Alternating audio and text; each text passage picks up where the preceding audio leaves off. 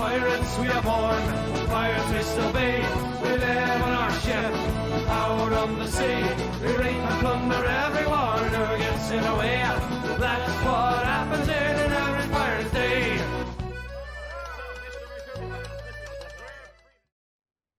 Buc Bros. Welcome back to another episode of the Buc Bros podcast.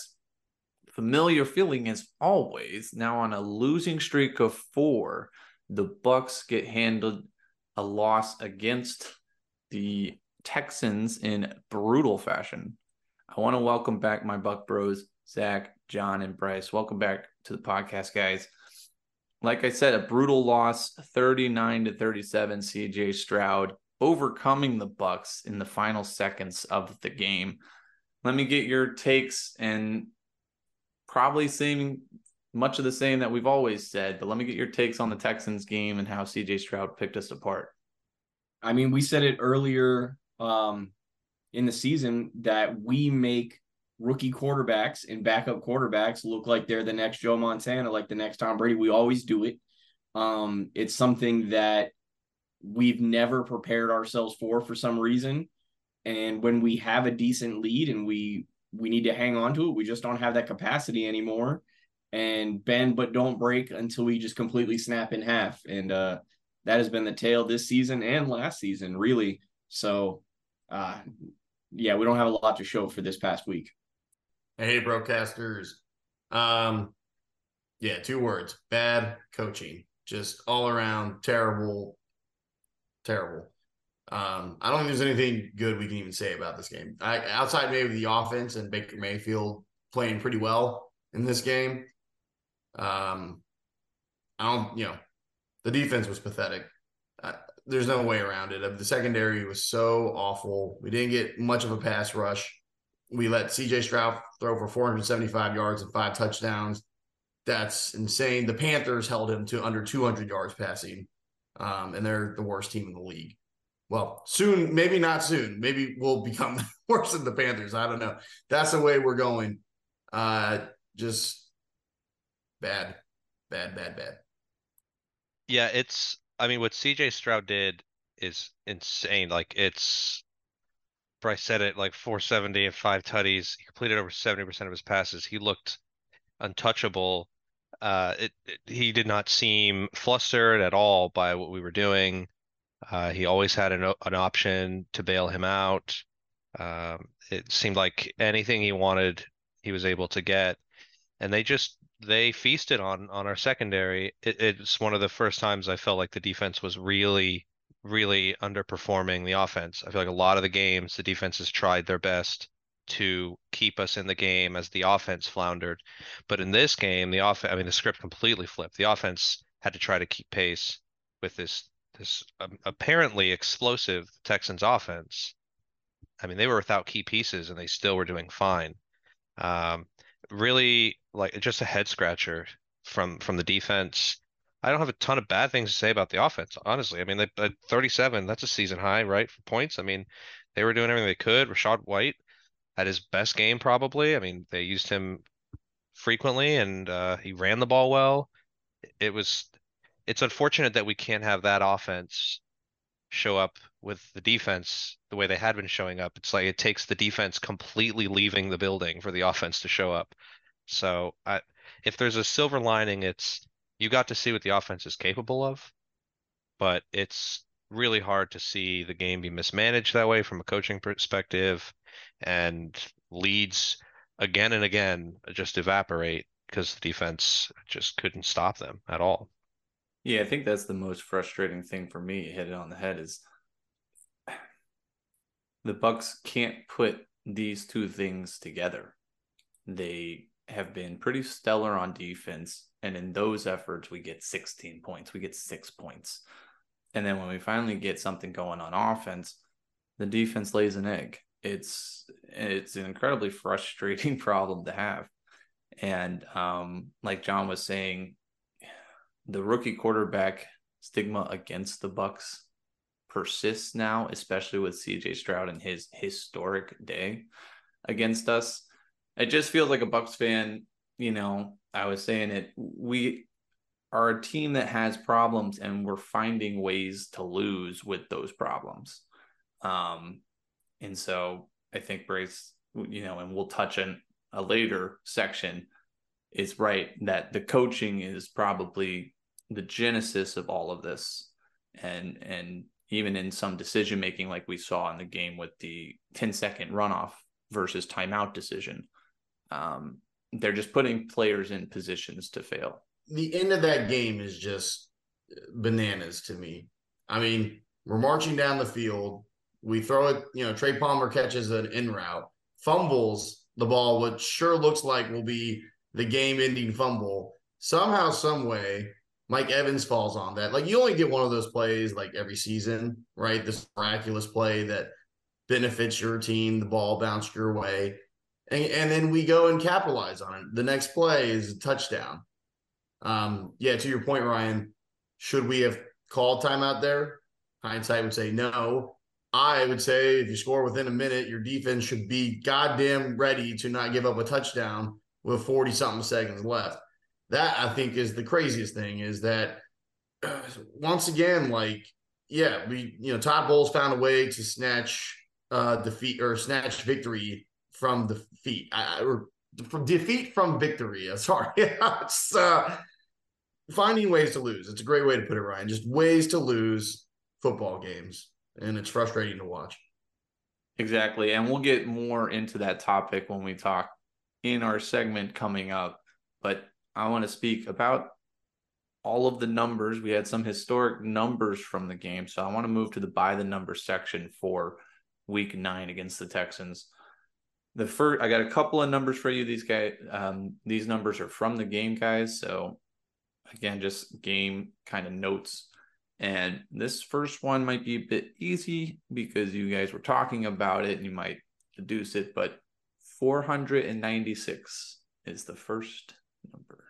Total yards by the Texans. Yes, total yards, nearly 500 yards in offense with a rookie quarterback. That's um, insane. 475 yeah. of those are through the air. So that, uh, that means they got less than 20 yards rushing on that game? Well, I think technically it's 440 yards. I think some sacks count against their passing they go, yards. They go against pass yards? Yeah. So uh-huh. they technically had what 50 some rushing yards and 440 passing yards. Still, not over 90% of their yards are through the air. That's insane. Yes. Yeah. Eight yards per play. Eight per play. And not the biggest walloping through the air that the Bucs have ever taken from a rookie quarterback. Does anybody know who it was? Sounds like a trivia question. Joe like Flacco. Derek Carr with ah. 515 setting his franchise record. One of three quarterbacks to set a franchise passing record against the Bucs. We're just oh, yeah. giving away trivia questions right now, John. I know, John. Just the trivia guy. All right, well, maybe you'll get this number trivia guy. The next number on our by the numbers list. Nine. Penalties.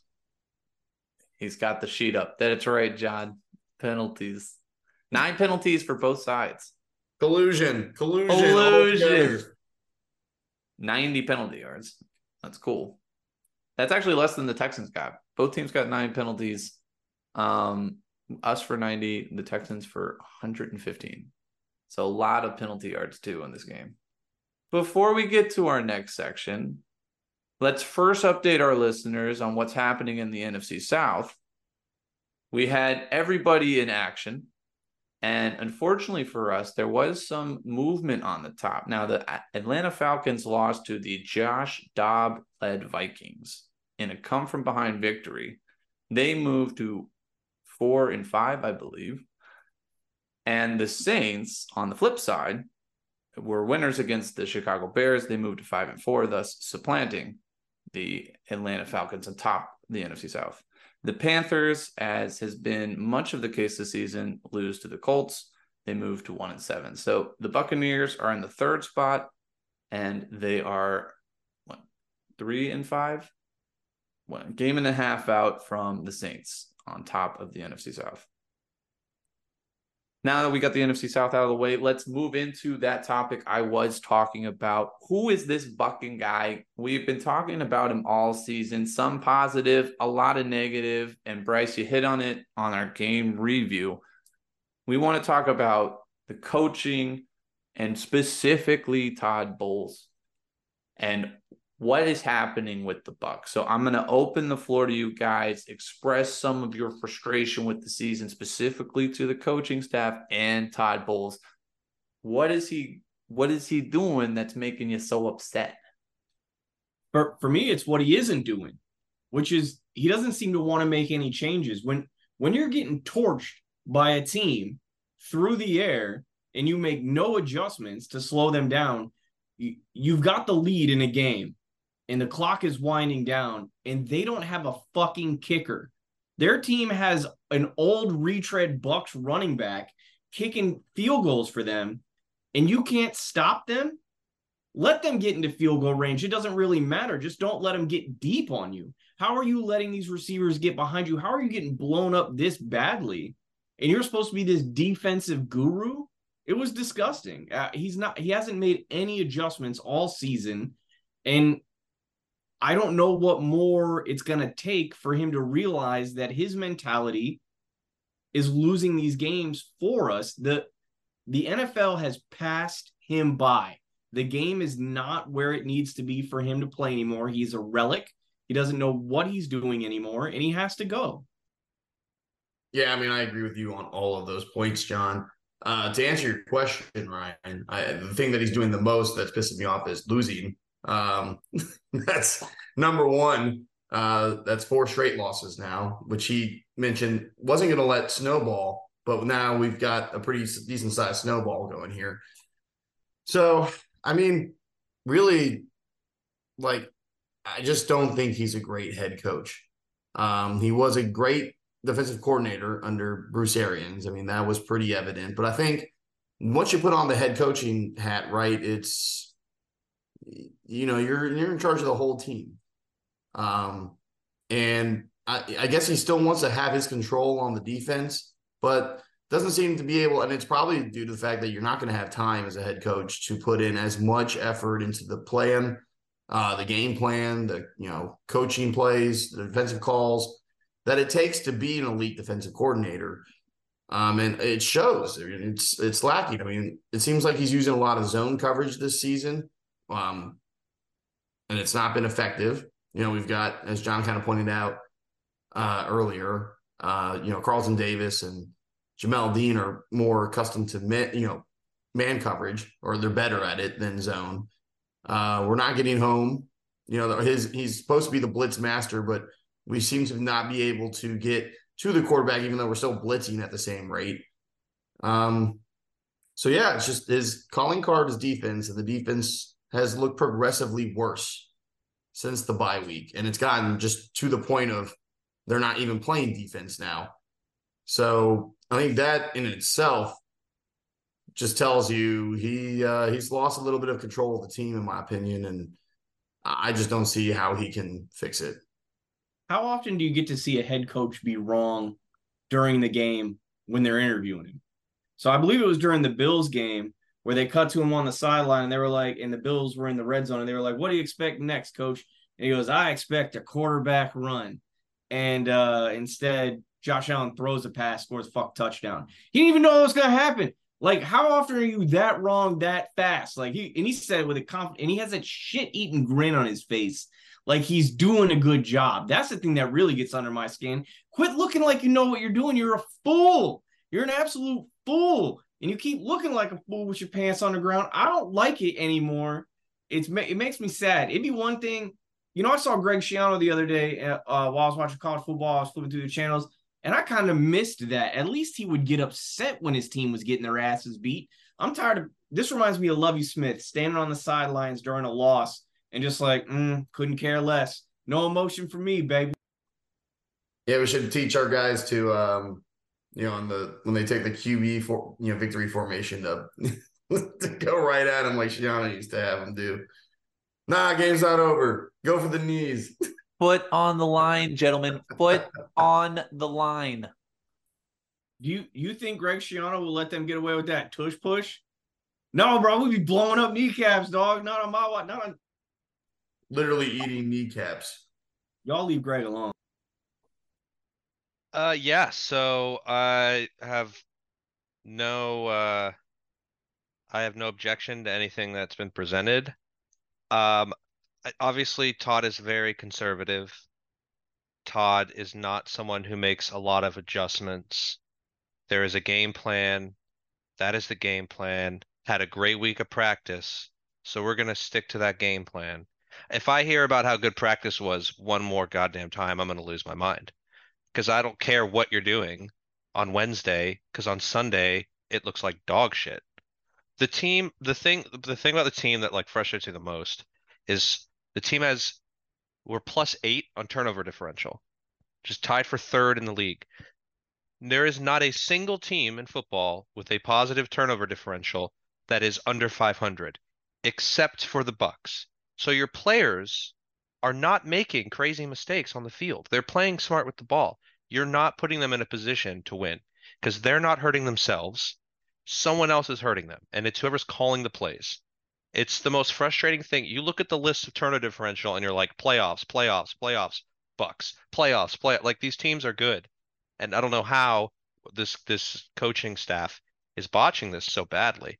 But I, I think Todd is very quickly uh, coaching himself onto another team staff. Uh, so I, I'd love to see him turn it around, but four in a row, you know, three and one feels like forever ago. It's crazy how quickly things can change in a month's time because we were singing the a lot of praises at three and one, right? And then now it's like, damn, we've really regressed to the mean, maybe. I don't know. There's not a lot you can say in defense of Todd right now, other than he was a great defensive coordinator on a Super Bowl team. I want to bring up one last point, and and I think you hit it correctly, Zach, which is how many more times do we need to hear about practice? And what I'll say is, if you truly believe that this team is practicing well, and then this is the product that we get on Sunday, then you are not a good evaluator of what is and isn't a good practice. Because if, if you're saying these practices are great and you've eliminated penalties in practice, and I think we talked about that a week or two ago, then you're missing something. You're l- literally not seeing something all week long. And then it comes to Sunday and it's blowing up in your face. You're essentially telling us that you're a bad coach. You're missing it in practice. And he's telling on himself and I, I think you're absolutely right. I, I don't want to hear about um, practice. Practice. There was a, uh, tweet that had a clips of him and like we talk about practice, not a game, not a game, not a game. Practice. practice. I think you guys are both hitting on, you know, it's really like what he says after or before the games that really irritates me. And I think we said it earlier in our game review where he said if we had played zone right, we would have been fine. And to me, both of your points are correct. Where I hate that answer because there's no accountability on the coach.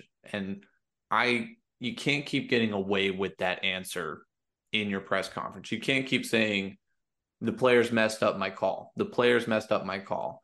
At some point, you have to understand that what you're calling is not being taught to the players. Or for some reason, whenever you get in a game, however good practice was, it's not translating to the game and you have to do something different.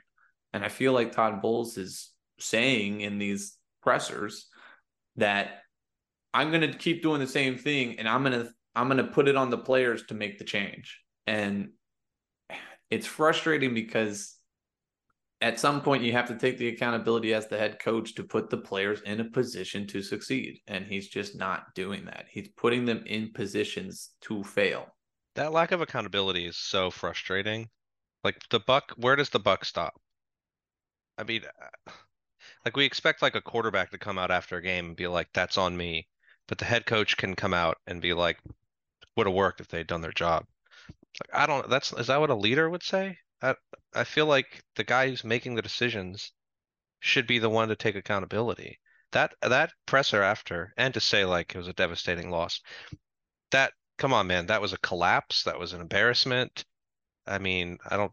He's so disappointing to listen to after games. I, I don't really mind if coaches call out players sometimes if it especially at the professional level if they actually did like make a mistake right like or you know accountability should be both ways um but he most certainly is starting to i think he's starting to feel the pressure and becoming a little defensive and yeah i mean it just seems like you know he's the definition of insanity i keep doing the same thing over and over and expecting different results You can ask the players for accountability on Monday, but like Sunday after the game, I don't know. Like I just feel like it's unnecessary. I expect you to go in and, and show them what happened and tell them what they did wrong behind closed doors. Yeah, But uh, Monday yeah, they're or paying Sunday after millions the of game, dollars like, to play football so i mean i i'm not going to feel bad if their coach calls them out for making a bad play you know if they can have it out if they want but that's just what it is but again i would say then the you know most coaches aren't going to do that and secondly yeah you are i mean you are the chief in command so whatever whatever happens regardless if it's your fault or the player's fault falls on you I don't have an issue with him calling out players. I mean, like in my mind, Bruce Arians used to do that. The difference between the two is that Bruce Arians would win 13 games a year. Todd Bowles is giving us the same answer after every loss. And he has so many more losses. I'm tired of hearing it. Fix the issue. And you can't keep saying the issue is the players. If the issue is always the play, if you're always around an asshole, you're the fucking asshole. I, and I I'm living breathing proof of that. Everyone has told me that my whole life, and then I just assumed I I probably am the asshole. But like, and then he he did some shit that I would do, uh, just let you know he is an asshole, just like I am. He threw a hissy fit when asked if he was ready to give up play calling. Did you see that? Like he got snippy.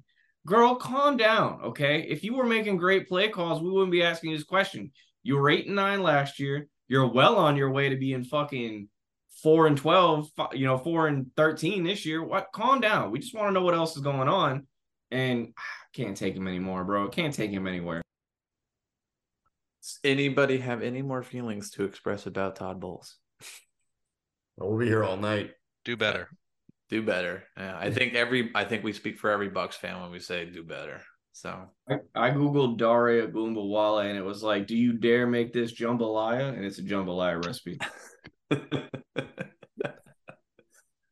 a great segue into our what the buck bro. Now we move into our biggest blunders or follies of week nine. And I'm going to start with Do you want to make this jambalaya Dare Ogunbowale? The Texans organization fell into a predicament when they faced the Bucks on Sunday where they did not have a kicker. The what the Buck Bro part of this is that the Texans allowed their football team to go out on Sunday without a kicker or a replacement for a kicker. Dare Ogunbowale stepped up to kick a field goal that proved to be crucial against us. But I gotta what the Buck the Texans on that. I think that's ridiculous. The kicker, in my opinion, is very important part of a team.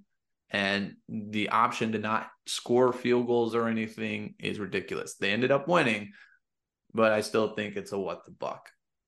Let's move on to something a little closer to home. We have a right tackle of our own that John wants to call out. John, what the buck, Luke Goedeke. All right, man. Listen, Luke Goedeke is a good guy.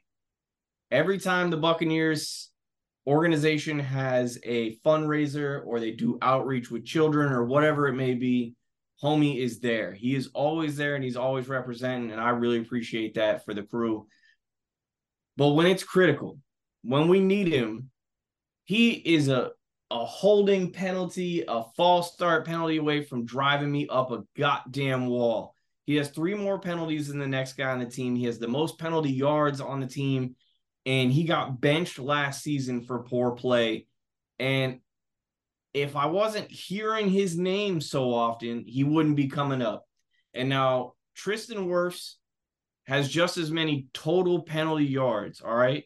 But Tristan Wirfs is like a goddamn all pro. He gets a pass. All right. If Antoine Winfield Jr. gets a defensive holding penalty, you give him a pass.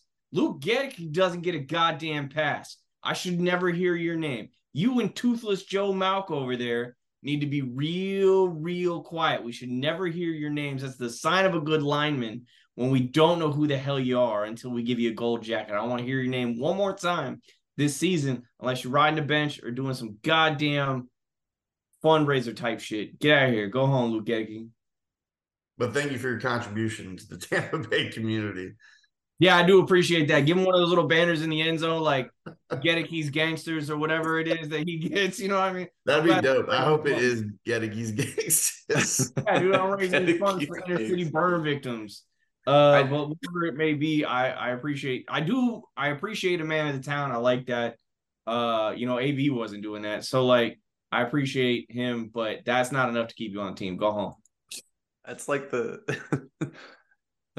she has a good personality, but you don't date her. The Luke Goedeke equivalent. All right, let's go to the defensive side of the ball. Bryce, you also have somebody you want to call out on our Buccaneers team. Who's your what the buck of the week? Yeah. Um, you know, Mr. Gravedigger might as well bury, you know, go ahead and dig his own grave for this game because it was atrocious. Carlton Davis. Uh, I don't think I've seen a worse performance from a cornerback, an NFL cornerback in quite some time. Um, I believe his coverage uh, results were uh, against Tank Dell. I believe he allowed seven of eight targets for 160 something yards uh, of the three touchdowns allowed in the game. Just yeah, this is the guy Ja'Marr Chase said was the best cornerback in the NFL or that he's been up against. Give me a break. I could go up against Carlton Davis from last Sunday and probably catch two or three. That way he was playing all that separation. You can shake your head, but I, I'd give him a little one, two, and then uh, that'd be it. I would uh, be out of the game instantly. Mike Evans hand up right away. That's it, coach. Pull me. Uh, but anyway, yeah. Um, but you know, this is a guy that we paid, you know, handsome money on a second contract to to be our no number one cornerback. And that's not what a number one cornerback should look like. Um, you get paid $15 million a year to play cornerback, it better be a better performance than that. I believe, you know, Rondé Barber came out and said, we look like the worst secondary in the NFL. And that's with Antoine Winfield Jr. So, you know, the other three are just absolute dog. So, Carlton Davis, what the buck? Yeah, I think I just- when against Ja'Marr Chase, he played press man though. He just stayed right. He just stayed attached to that boy's hip the whole game. He didn't allow him. He didn't play any soft zone against Ja'Marr Chase. I promise you that. I would also like to what the buck Zyon McCollum because I, I'm sure he's a great guy. I hate him on the team. So, The uh, the moment he got subbed in, I, I I told Nicole I was like, I like Zyon. And then he immediately got targeted, and I was like, oh damn.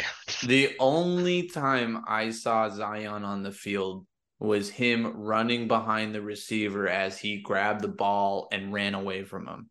It's the only time I saw 27. Yeah, they got him on those mesh plays where they, you know, the guy picks, They know, rub, He's yeah. just yeah, rub play, and he's he's clearly five yards behind the receiver running the other way. You can be as fast as you want, but every receiver in the NFL is going to be able to catch a ball when they've got five yards of separation on you. My man looked like he was a, in a track meet with Usain Bolt, just getting lapped. All right, let's get out of the um, NFL game or the Bucs game, I should say. Move on to Zach's what the buck. What happened with a fishy possession in the Dolphins game? I would like to begin this by saying I'm generally a fan of Mike McDaniels, and I would take him. I would cut my pinky off to have him on the Bucs sideline right now. But it's hard to uh, to look at what happened at the end of their game and have many nice things to say. The Dolphins, they they get the ball back. I mean, long story short, short with like over a minute left, field goal to tie, touchdown to win they rip off two 20 yard rushing plays. They're at like the 40, 45. Uh, three straight incomplete passes, and then they call a timeout to think about what they're going to do on fourth and long and proceed to have a botch snap two has to fall on it, game over. They took a timeout to think about this great play that they need to try to win this game after completely like ruining the script of that drive after they had two gash runs and then they just throw three incomplete passes in a row to then have a botch snap and it's such a flat way to end the game. Uh, what the buck for that possession. I still uh, appreciate Mike McDaniels as a coach and individual, but what the buck? A little fumble there near the end. They had the opportunity. Uh, all I can think about whenever we talk Dolphins is Ace Ventura. I'm like, God damn it, Zach! You know how superstitious these players are. Uh, Quarterback that hasn't washed his jockey strap since high school. all right, let's move on. We wrapped up week nine with our What the Buc Bro. Let's move to the week 10 game preview. This week, we take on the Tennessee Titans at home. Both teams three and five. It's a one o'clock kickoff. So, Buc Bros. And let me start with Buc Bro John here. What are the keys to the game this time for the Buccaneers to come out with maybe a win against the Titans? So we've been decent against the run, and that's really what they've got going for them right now. Uh, they just changed up quarterbacks to Will Levis, but this isn't his first game, so I'm less stressed about it. Uh, but I am prepared to say that if we lose to a guy who puts mayonnaise in his coffee, that the rest of the season is a wash. That we got tank out. We got tank. We got tank for new coach and new quarterback. We got to go hard. Um, but the key to the game for me is spirit. Does this team have the spirit and the willingness and the drive to compete? Because we know that we're not out of it. We know that with a losing record, we could still win this division. We could still make a play into the playoffs. But do we want to? Do the players want to? Do the coaches want to? Does this organization want to be good? And that's my key to the game is whether we have the spirit and the toughness and the mentality to keep grinding. Because if not, then we need to change the dynamic of the whole season. He he also eats bananas with the peel on. That's the caliber of individual Wait, are you Levis serious? I'm 100% serious. He eats the banana in the peel. Didn't Kevin Spacey do that in K-Pax when he's talking to Jeff Bridges? He's like, Not "I'm- someone you want to be associated with from a character gonna say. perspective. I'm with John now, though. That last bit of information, Zach. If you if we lose, we got to tank. I, I I mean, it's I definitely cavemen peeled their bananas. Like he must have uh the, the evolution of the human race must have skipped him. Chimpanzees peel bananas. dog. I'm pretty sure Darwin deniers just point to Will Levis. he's the as missing link. I Yeah. thought. Uh, yeah, it's kind of like a loser leaves town game here. Like both teams have shown like flashes, but both at three and five. They actually they're in a worse spot because the Jags I think only have like two losses, so their division's probably already out of uh out of reach. Uh, I mean, key wise, don't let a rookie quarterback do what we let rookie quarterbacks do in general. Like the schedule is full of rookie quarterbacks. If AR didn't go down, we would have had another one. But I mean, we'll get Bryce Young twice as well. Um, I- don't really know what the key to the game is aside from burn whatever you did last week, burn that. At least the defensive side. Like, I mean, what the offense did, like they have something to build on. They have they showed promise. But defensively, yikes. Uh, and Will Levis has torched teams this season. I mean, he's played two games, but the first game, oh, was that the Falcons? Torched them. So, you know, he's got that in him. Say that again? And he came in late. He didn't even play the whole game. Yeah. I mean, DeAndre Hopkins was eaten. So, you know, I hope Carlton Davis is prepared. I don't want to see D Hop go into town. Um, so yeah, defensively, I mean, it's just burn everything you did last week. That's not working. Don't do that again. Never again. Um, offensively, do exactly what you did last week. That looked great. You ran the ball. You scored a season high amount of points. This game's gettable.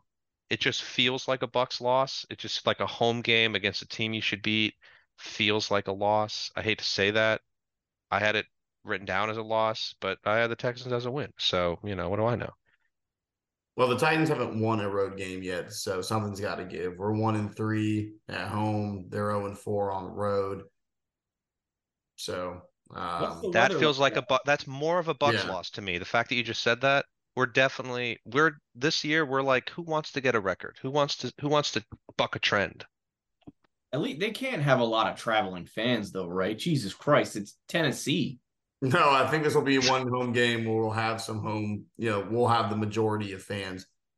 But yeah, I mean, Zach, I think you hit it. Whatever you've been doing, stop doing it. Um, like four games in a row where we have lost and we haven't been competitive in probably well, we haven't been competitive in two of them against better teams, and then we've totally you know shit the bed in the other two games that were absolutely winnable. This is another winnable game.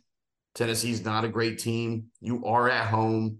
You are playing a rookie quarterback who drinks milk or sorry, mayonnaise with his coffee and eats peels on the banana. Uh, just this is a game we should win. But you're not wrong. I don't feel great about it. There's nothing really to feel great about how this team prepares for games and how they play. It all falls down on the coach, and we spent quite a you know amount of time on this episode discussing that. I just want to be surprised. Maybe this will be the game they get back on track, and great. I don't expect it, but it'd be nice. They don't they don't deserve our optimism at this point. Like they No. just they they There don't is no deserve it. optimism. Yeah. I'm saying I'm in I think I'm in full buckball mode now. You know, I expect to be disappointed, but not disappointed where I can turn the game off at the third quarter. No, I got to sit there until the very end to know that the team's going to lose. That's how I expect this game to go. I would like to see the offense continue what they're doing with Rachaad. Um, like you said, 37 points, most we've had, I think, in the Bowles era uh, for the Buccaneers. So offense can keep what they did on tape against the Texans, but defensively, uh, find your mojo, do whatever you have to do to get back to what we were doing. Because How I was gonna say, how many of y'all, when we got that that last tutty, went game over? Like we were like, yes, locked it up, dog. I got up, Oh. opened another drink. I was like, wrap it up, dog. That's a present for John. Yeah, I also thought like, oh man, hell yeah, we're gonna win this game. Uh thank God that Mike Evans jumped on that ball and then I'm- went from very elated to what the buck, man. What the ah I moonwalked from the recliner to the bar, and I was like, yeah. By the time I got back, it was over. Oh yeah, I was in my living room to my bedroom in like half a second. I was so excited after our touchdown. And then I think it was once they completed the first pass, I was like, this is not gonna end well. It was almost like you you knew it was gonna happen. It was just when it was gonna happen. The That's when way you tell your girl- played. Tell your girl I'm gonna give you the Todd Bowles. I'm gonna get you all the way there, and then I ain't gonna finish. All right, well. I have a feeling the Bucs are gonna pull a Todd Bowles with the Titans again. Um but I I I hope to be surprised. But uh yeah. I don't have a whole lot of optimism for this game.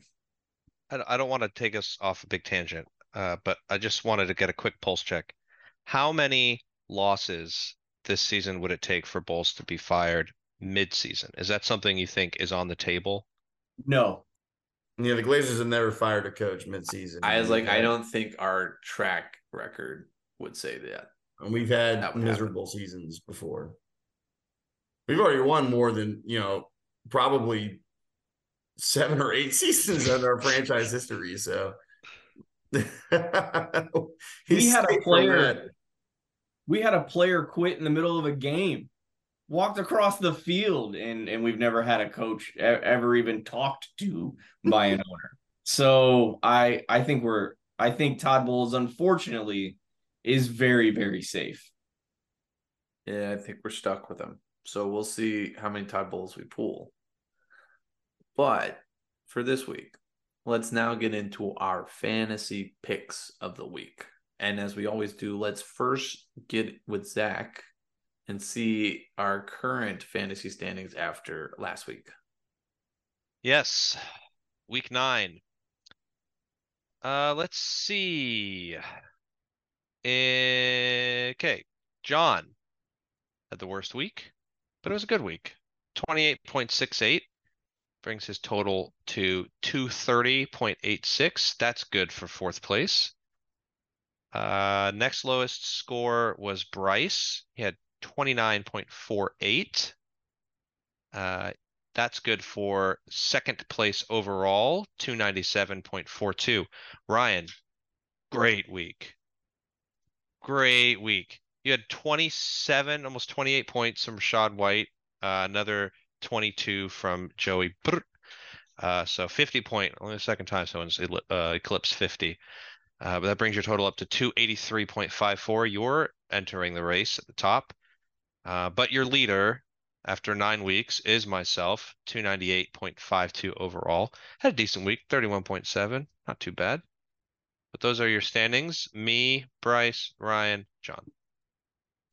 Nice. Yeah, Rachaad White. He's Great moving pick. up. Uh, I'm is interested he? to see He he gets picked uh, I- this week.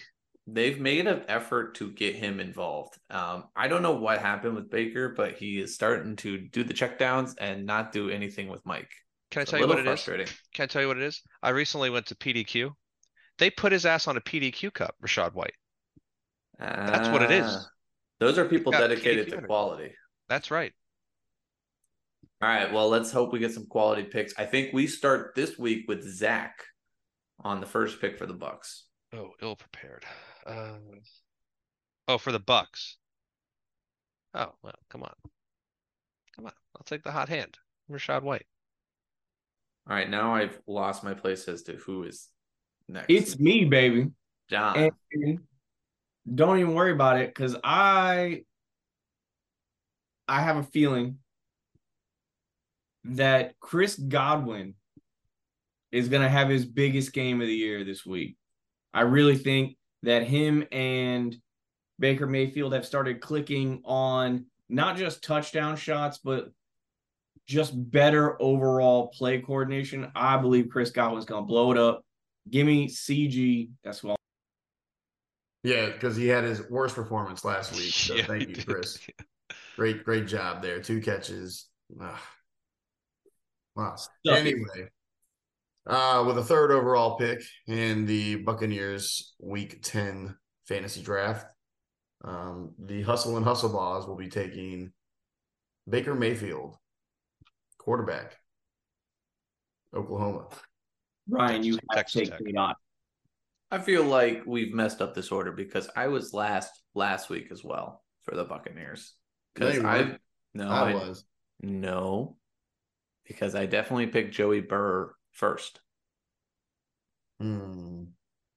because you didn't update the thing because you were in your car and we never updated the thing. So you updated it from we never two weeks posted an ago. episode, so how am I supposed to know? Well, because we didn't have internet. In any That's case, the- That's the royal we. in any case, because we didn't post one, that means I get the first pick for the next one. Um, so with the fourth overall pick in the Buccaneers draft, the real Hustle and Hustle Boss organization, uh, we'll be taking none other than Mike Evans. He's earned it. He's a Hall of Famer, first ballot, um, thousand yard season coming up, and he's just he's due. He's due. He's due. Has Mike any Evans. streak benefited more from the extra game a year than Mike Evans' thousand yard season streak? It Oh. like guarantees it almost like Asterisk. it's like uh, no Ryan you did we did not mess the order up because I picked Tee Higgins right before you I thought last week before you picked Joey Burr. No? Okay. All right. Well, retracted. That man seems confident. All He's the only one who knows what the episode sounded like. All right. Well, now that I've been thrust into the first pick for this, um, I find myself a little bit behind the eight ball. So give me a second. Okay. I don't see his name. Keep me honest. I'm going to pick Adam Thielen. Oh, that's free. Yeah. That square is not taken. How do you spell feeling? Oh, that's right. What a pick, bro. Oh, whoops, sorry, I I gave that that to me. John saying that makes me want to make sure he didn't pick Adam Thielen. Okay, all right. Boy, let's see here. Let's go with Trevor Lawrence. Mother.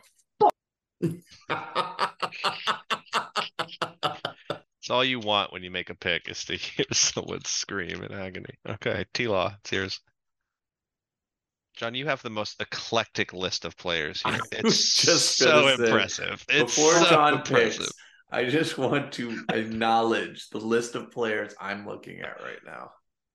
There's I- some chalk, like Devontae and Lamar. That fucked me up. Oh man, I need a Trevor Lawrence bad.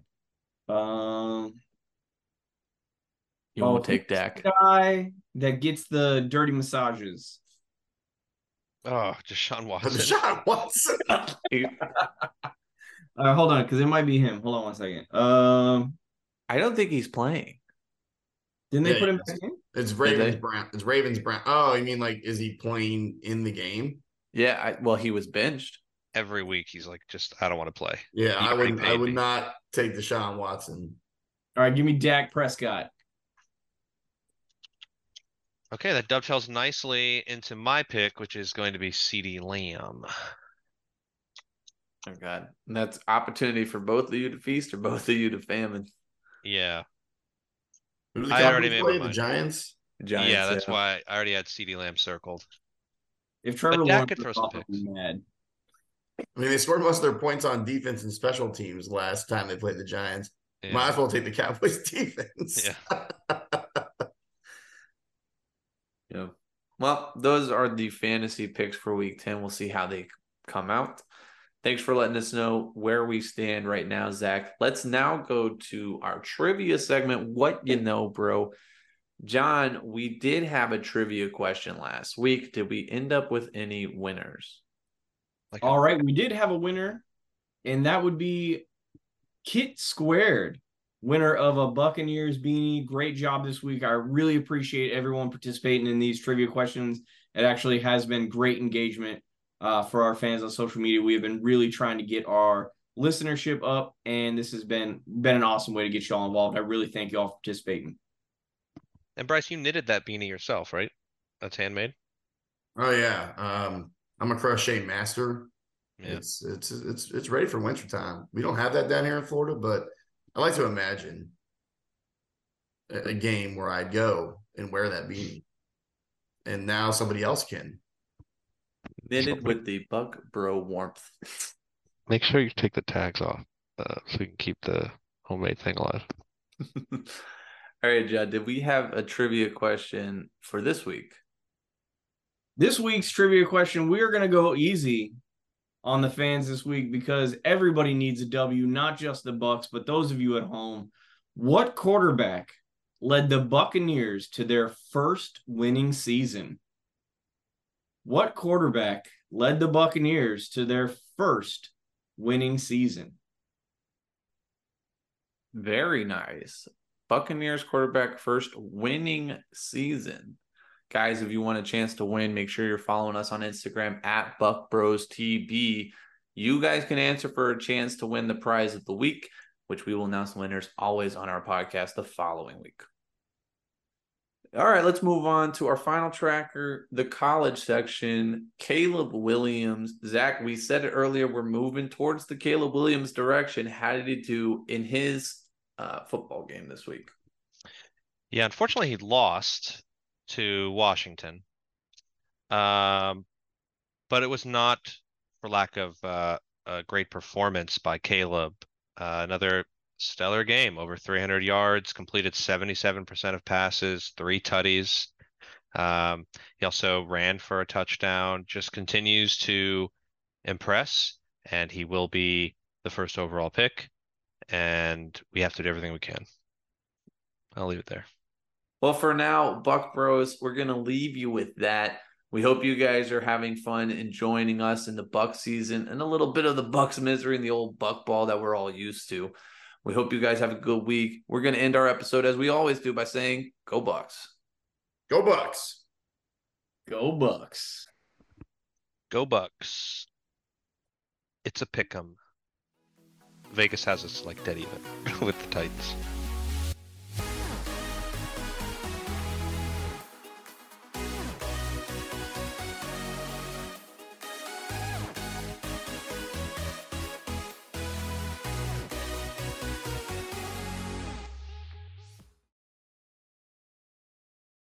You know what we haven't done in a while is great football names, which is an old segment that I really enjoy.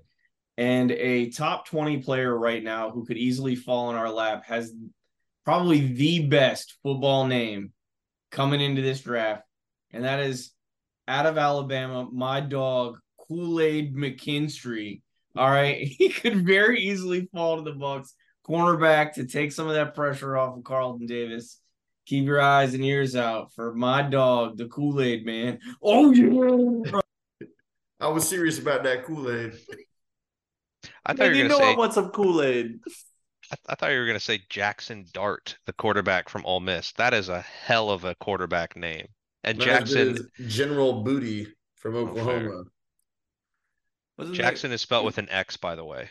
where's where's Cavassier smoke? Ooh. Don't we have our Cava- we our own we have a Cavassier? Cervasier. We have a Oh. Servassier. We could have Yeah. a curve. I love that name, Zervassier. Sounds so elegant. I remember them at like the combine or something. They were like Cervacia because they don't pronounce it. I butchered Oh. his name when we were talking about Oh, it. I was like, when I read his name, I was like, Servakia. What the Yeah. heck? Um, Milk check. Yeah. Dervochia. You know, there's always a TJ Tampa coming in late in the second round as well. Tampa, That's his name Tampa. is TJ Tampa. TJ from Tampa. He gets He's number like the- two immediately, right?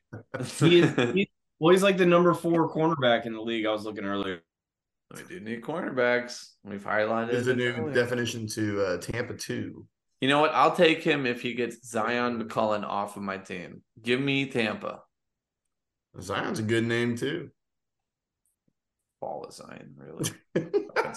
They they will there. all always be number two to the number one best football name ever. Chidi Ahanotu. Ooh. What about Kabaja Bija Bija Mila? Akbar Gbajabiamila. I love when that white guy in American Ninja Warrior says he's like, I'm such and such, and this is Akbar Gbajabiamila. I like the guy who used to play for the Texans called Mercilus. oh, that, yeah. that was my favorite football Whitney name. Mercilus, Win- yeah. Winton, Winton Mercilus or some Uh, shit, right? Mercilus. Yeah. Yeah. Such a great. La- I mean, Dick Butkus is probably the best football name you could ever come up with, but Hard to Merciless. beat. Yeah. No.